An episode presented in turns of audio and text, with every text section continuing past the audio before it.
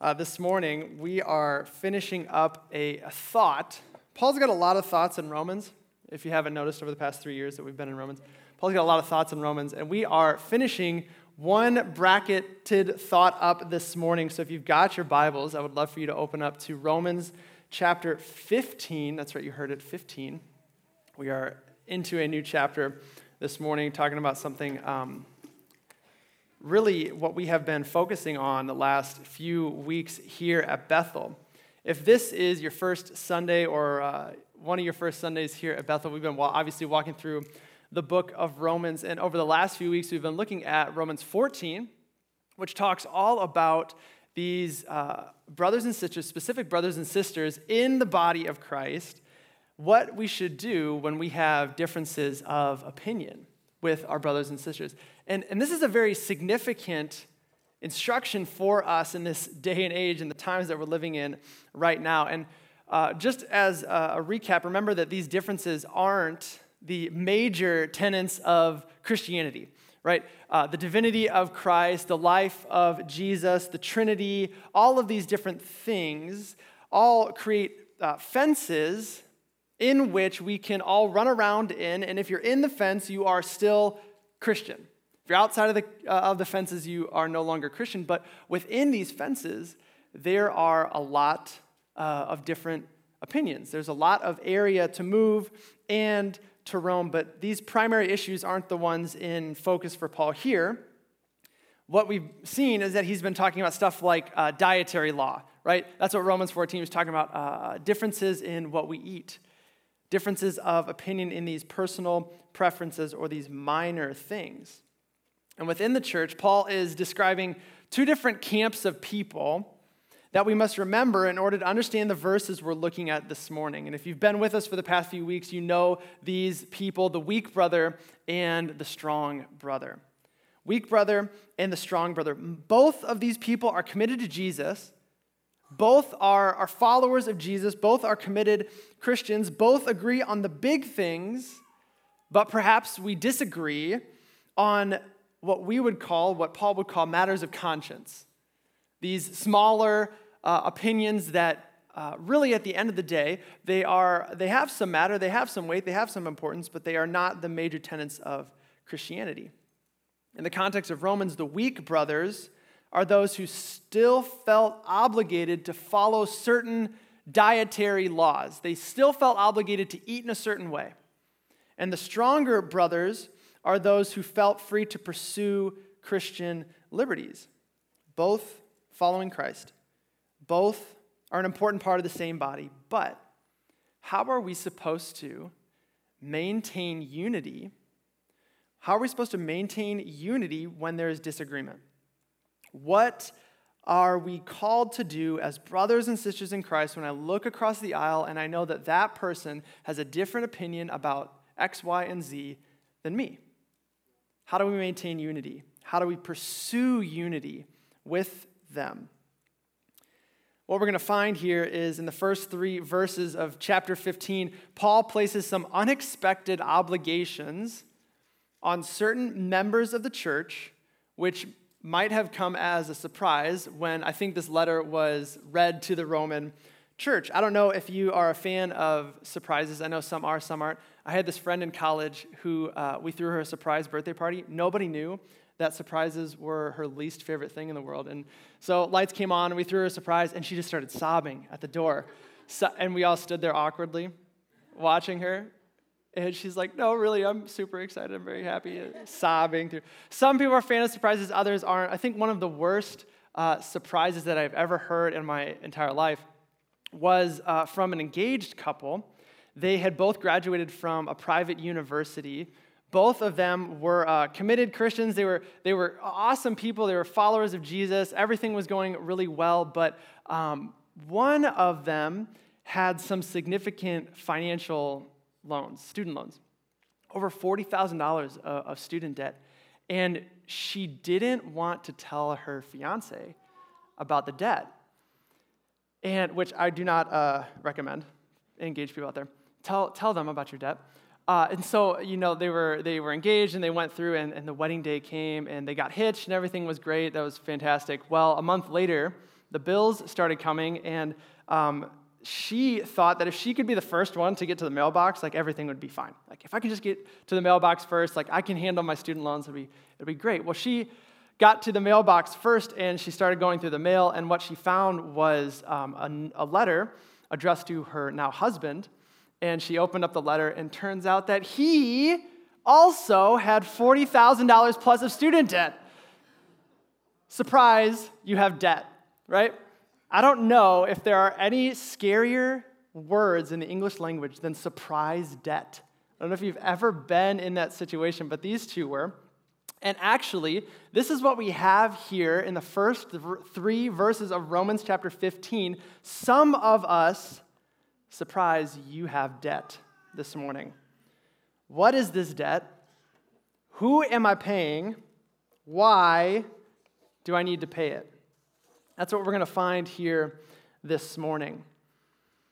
We're going to read uh, Romans fifteen, verses one to three, and I'm going to ask you to stand as uh, we read these three verses in honor of God's word. Would you follow along with me as I read? Romans fifteen, verses one to three. We who are strong have an obligation to bear with the failings of the weak and not to please ourselves. Let each of us please his neighbor for his good, to build him up.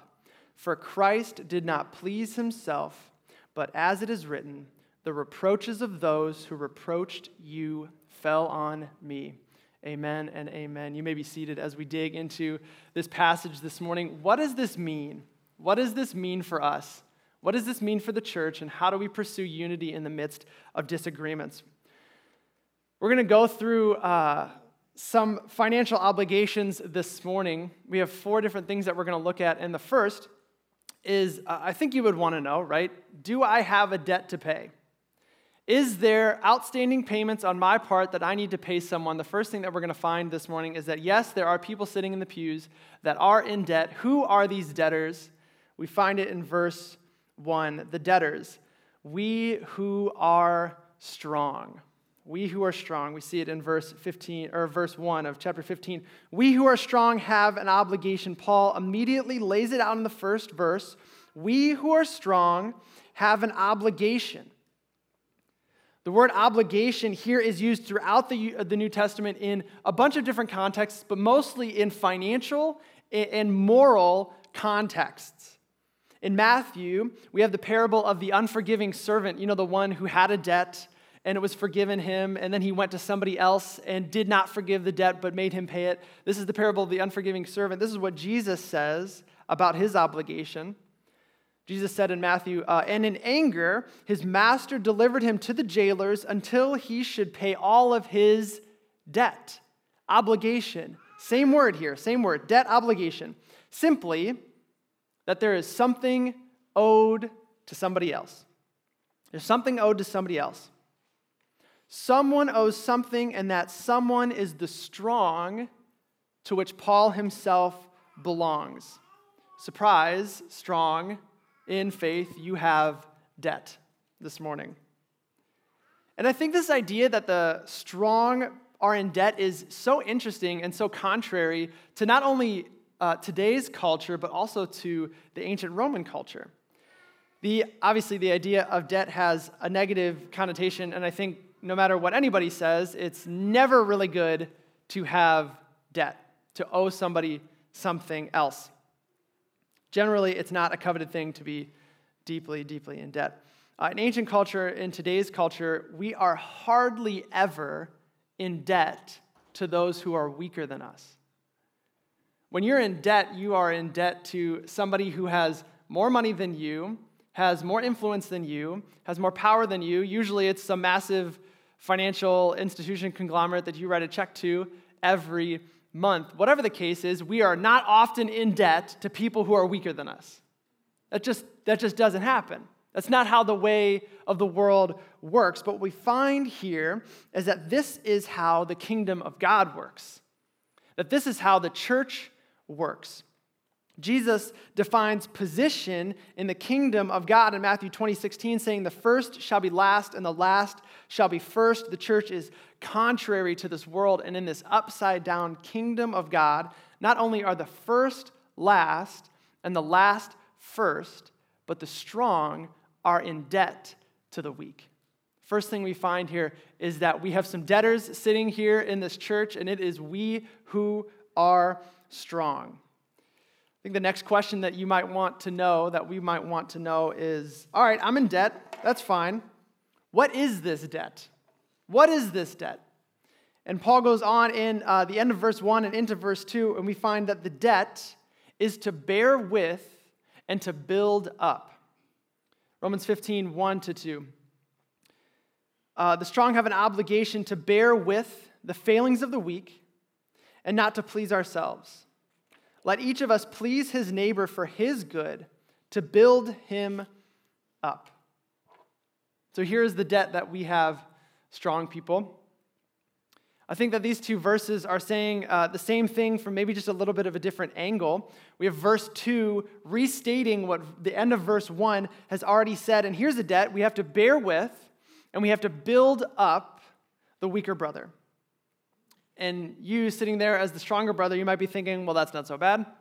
I bear with people all the time. You should see the Facebook posts that come up in my feed, and I don't reply to them. You should see the people every single day that I put up with.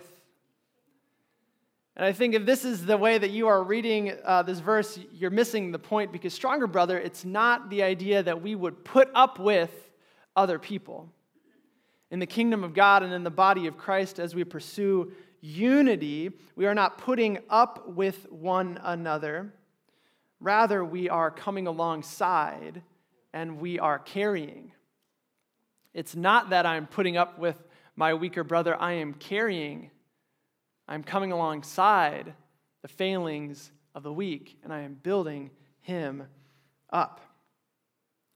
As one who is more mature, stronger brother, it's your responsibility to love and be united with brothers and sisters, even if you disagree on certain topics. And are there certain topics, strong opinions circulating in the church today? Yes. Yes, there are. Absolutely there are. No doubt about that. There are strong opinions circulating in church today, but the mature and the strong believer will have flexibility on those issues that are of lesser importance. And the immature believer will not often function in this way, but rather they will make mountains out of theological molehills. We have these lesser important matters. Not that they are not uh, they're, they're, um, it's not that they aren't important at all, but when it comes to the tenets of the Christian faith, they are way, way down the priority list. And as a stronger believer, we are called to come alongside and bear with our weaker brother. And, and just to clarify, lest we get uh, too full of ourselves, we are all at one point weaker brothers. Nobody is born to Christ, into Christ, completely mature. We are all a work in progress. And even after years and years and years, we are in different aspects of our life, we can be the weaker brother. You might be mature in certain aspects, and you might be immature in others. Everybody has different conscience, a different conscience that comes with our upbringing. That's the way that we were raised. Each of us have our own things, and in some ways, we are all the weaker brother. We all have our quirks, so to say. So what we find here is that the strong in Christ, they have a debt to pay, and that debt is to bear with and to build up. The third thing that we're going to see here, there are debtors, there's a debt to pay, and when there is a debt to pay, there is always somebody collecting the bill, right? You know exactly who you are paying your bills to each and every month, and so if I were you, I would want to know, if I was sitting in the pew, who I had debt with, who am I paying this bill to? Who are my collectors? Verses one and two, if you've been following along, you probably already know this, that the collectors are the weak and the neighbor. The weak and the neighbor. I'm going to reread uh, fifteen verses one and two here. It says, to bear with the obligation of the strong, to bear with the failings of the weak, and not to please ourselves. Let each of us please his neighbor for his good, and to build him up. I think it's interesting here that Paul restates uh, the weaker brother as your neighbor, right? It's not just the person that's across the aisle from you that has a difference of opinion, but Paul uh, uh, uh, doubles down on the relationship that you have with the person that is sitting behind you, that's sitting in front of you. He is not just that person who believes different than me. He is my neighbor. He is more than my neighbor as well. He's a brother and he's a sister in Christ, and we are called to come alongside and bear with. Let each of us please his neighbor for his good, to build him up. I think right now you might be wondering, well, why am I paying this debt? Why is this a debt that I even want to pay? If I disagree with somebody, why don't I just get up and, and leave a church to go find some someplace else that uh, believes exactly how I believe? And this is, I think, a fair question, and maybe it can be answered. Why do we pay our, our mortgage? Why do we pay our car payments, right? You pay your mortgage so that your house doesn't get foreclosed on. And you pay your car payments so that your car doesn't get repossessed. There is a value and there's an end goal in paying our debt to the weaker brother. There are consequences for not paying our debts, right? There are consequences for not paying our debts. In the same way, stronger brothers, there are consequences for not bearing with and building up the weaker brother that is sitting across from you. The consequence of it is disunity. We're going to find this as we continue into Romans chapter fifteen. This is what Paul has been writing towards Jews and Gentiles in the church of Rome who are disunified. Paul calls them to be unified for the sake of the expansion of the kingdom in Rome. And this is the consequence of not paying our debt to the weaker brother. We are disunified. When the stronger brother does not build up, but rather tears down, when the stronger brother thinks of self rather than others, when the stronger brother puts up with rather than bears with the weaker brother, then disunity and discord are sown in the body of Christ. Now, this doesn't mean that the whole church is held hostage to the weaker brother, right? That's, that's not a healthy expression of the body of Christ either, but it does mean that we have consideration for them. In your life, do you have consideration with a brother or sister in Christ who has a different opinion than you? And as he's urged previously, we're not uh, called as stronger brothers to flaunt our freedoms, and we don't pressure the weaker to do something that their conscience would deny. Instead, we are called to lovingly die to self-interest and to seek the welfare of others. And this is Paul's encouragement to another church, the church in Philippi. Philippians two, three to five says this: do nothing of selfish ambition or conceit, but in humility count others more significant than yourself. Let each of you not look only to his own interests, but also to the interests of others. You should have this mind among yourselves, which is yours in Christ Jesus. We don't look down on the weaker brother, but instead we seek to build them up, we seek to encourage them, and we seek to see them as we are ourselves a work in progress. I think this idea of being a work in progress uh, comes starkly to mind when we look at kids, when we look at children. Uh, my wife is a kindergarten teacher at Yost Elementary up in Chesterton, and I, I see this all the time, this idea that uh, children are a work in progress. She has the best stories that she comes home with, and uh, this week she came home with a story that I think really highlights the idea of the kind of attitude that we should have towards our weaker brother. Bethany was uh, sitting in in class, obviously, on Thursday, I think, afternoon. It was almost the end of the day. And if you're a kindergarten teacher, there's no better time than the end of the day.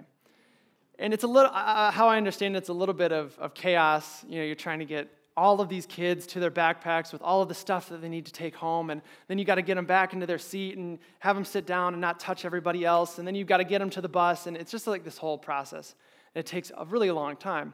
Well, in the middle of all of this chaos, uh, Bethany was up at the front of the class, and all of a sudden she hears one of her uh, one of her kids screaming, like in the middle of the classroom. And Bethany turns around and makes eye contact with a student, and the student looks at Missus Irwin and says, "Missus Irwin, I'm peeing!" And in a panic, Bethany runs over to her and she says, "Stop peeing!" And the, the little girl goes, I can't. Pouring off of the seat. I can't, Missus Irwin, I can't. And so they stared at each other while entire bladder emptied onto the seat, onto her shoes. And I think at this moment, Bethany could have responded in a number of different ways. You should not have peed yourself. You should have raised your hand and asked to go to the bathroom. Why didn't you go to the bathroom when we had a chance in this afternoon? This is not how a kindergartner acts. And she could have stood there and, and all true things, right? All true things. But as a kindergartner te- kindergarten teacher, you have to realize what you're working with. You're working with five-year-olds. You're working with five-year-olds here. And so instead of looking down and, and berating this kindergartner, instead my uh, my wife said, all right, well, let's get some paper towel, and you need to go to the bathroom, and you need to clean yourself up, and, and after that you can go up to the nurse, and you can change your pants, and then we'll go home. Does that sound good? And she says, yeah, okay, we can do that. And uh, at, at the end of the day, this is actually a very mature student, and Bethany said that she looked at her, and she started talking to her. She's like, Kira, what happened? She says, I don't know, Missus Irwin. I, I never have accidents like that. And it was all in my shoes. It was really, not, I don't think I'm going to do that again. So, well, that's good. And and I think I think that this is this a same attitude that we ought to have with people that have differences of opinion that might be a little less mature, spiritually mature than us. We don't come at our brothers and sisters in Christ berating them for what they probably already know. We don't come at our brothers and sisters in Christ forcing truth on them. Instead, we seek to bear with, to come alongside in sympathy and empathy, and we seek to build up. It is not in the church's best interest for members to be at each other's throats for minor things. Instead, it's the church's best interest to unify under the gospel of Jesus Christ, to pursue the expansion of the kingdom of God for his glory. These are the people we are paying stronger brothers. We are paying our weaker brothers. And if this is a debt that you didn't know you had, or you might think that it's too heavy to pay, we're going to see in verse three, where we find uh, that we have somebody who has already given us the means to settle this debt with one another. Verse three says this, for Christ did not please himself, but as it is written, the reproaches of those who reproached you fell on me. The payment that we can uh, go to, we can take this payment, and we can settle our debts with one another, is the humility of Christ. This quote is uh, from Psalm sixty-nine, this quote that we have here, the reproaches of those who reproached you fell on me. It's from Psalm sixty-nine, and Paul sees it as a prophecy, as describing the kind of ministry that Jesus would have. And this word reproach, elsewhere in the Old Testament, elsewhere in the New Testament, it's used as insults. It's often translated as insults, and Jesus certainly received insults throughout his life, and definitely as he hung there on the cross, he was mocked by religious leaders, and even the two thieves reproached him for a while. But if you look carefully at this verse, you, you'll see that these are misappropriated insults. These insults are directed at somebody, but they are redirected in the middle of their path. Misappropriated insults, the reproaches of those who reproached you fell on me. This is Jesus here. And this you that Jesus is talking about is the Trinity. We have reproached God, specifically God the Father. Our sins are against him. We have insulted God by our pride and by our selfishness. And yet our insults of God fell on Jesus, and this is substitutionary atonement. This is what we believe. This is what Jesus came to do. God made him who knew no sin to be sin for us. When Jesus bore our sin, was he uh, making personal pleasure his first priority? No, absolutely not. If, if Jesus, in this verse that we see, uh, did not please himself, if Jesus was pleasing himself, he would have never left heaven in the first place. But Jesus' incarnation, the fact that he left heaven and came to earth for us, is a divine expression of Jesus putting our needs before his own. And you get the point here, right?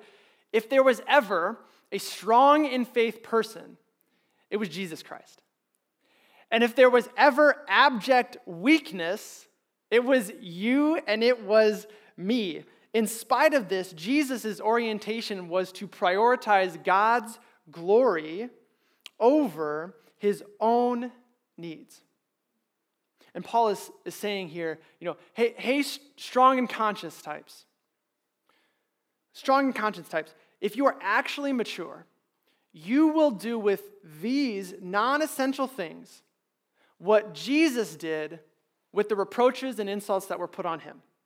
You will orient your attitude and actions towards what is best for others. This is the attitude we're called to have in Christ Jesus. And why is this important? Why is this a debt that we should pay? We should.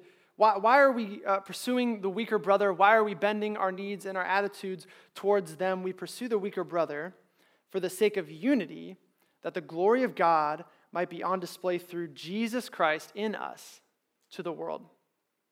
What an incredible testimony the church can be when the world sees differences of opinion held in balance. I would love for our community to look at this church and, and say, wait, you, you guys, you, you all have differences of opinion in pandemic policies? Well, yes, yes, we do.